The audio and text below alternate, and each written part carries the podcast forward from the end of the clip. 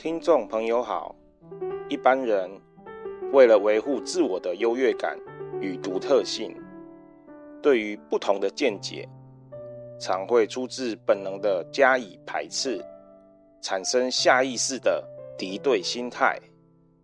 这样的心态不仅会为自己带来苦恼，对于人际关系的伤害更是严重。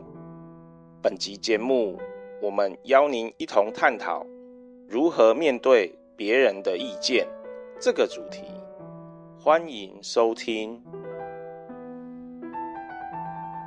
一般人乐于听到支持与肯定自己的说法，而不爱听批评的意见。当听到别人有不同的见解或价值观时，即便说的人口气非常委婉，也会引起听者不舒服的情绪。这是人类身为感情动物的原始本能。为了维护自我的优越感与独特性，对于不同的见解，出自本能的加以排斥，产生下意识的敌对心态。所以，往往会急着为自己辩护，甚至于表现出反击性言行。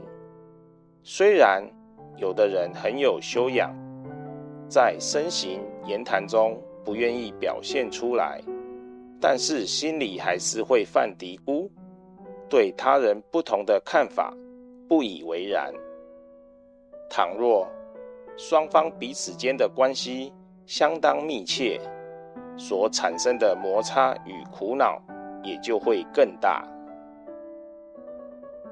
遇到这样的情况，不要习惯性反应，认为别人的看法很奇怪，实则他们本人可不这么想。有一个简单的方法可以帮助我们避免大惊小怪，只要站在对方的立场想一想，改变一下我们看待事情的角度，先试着了解对方为何会这样想。了解之后就能明白，人与人之间如果意见不同，其实是理所当然。如果两个人彼此的想法或意见相同，那是难得的偶然。相反的，由于每个人的过往经历不同，所造成的认知与价值观势必有所不同，那么意见不同不是挺理所当然的吗？如果以为这难得的偶然是一种当然或必然，或是妄想要维持这种难得的偶然，甚至不断的期待与要求拥有这样难得的偶然，就会招来自己与他人的痛苦。对于难得的偶然，我们要好好珍惜。一方面则需要了解，这些偶然也必然会消失无踪。深一层自觉而观，这些偶然不是自我的现起及存有，纯是目前诸因缘影响的现起。所以偶然是原生，是观色影响的状况，不是此事如此。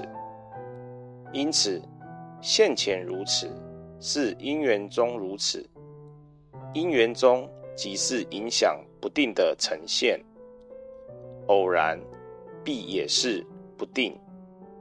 现前不必欢喜，迁流灭尽亦不必忧苦。因此，聪明的您，何妨观察自己看看。当面对别人不同的意见和想法时，我们内在的身心是如何在反应？再者，想要解决某个问题时，面对大家不同的意见和想法，要怎么做才能妥善地解决问题呢？本集内容整理自原始佛教会出版刊物《正法之光》第二期第39页，随佛长老的开示。欢迎持续关注本频道，并分享给您的好友。也欢迎您到中华原始佛教会网站浏览更多与人间佛法相关的文章。谢谢收听。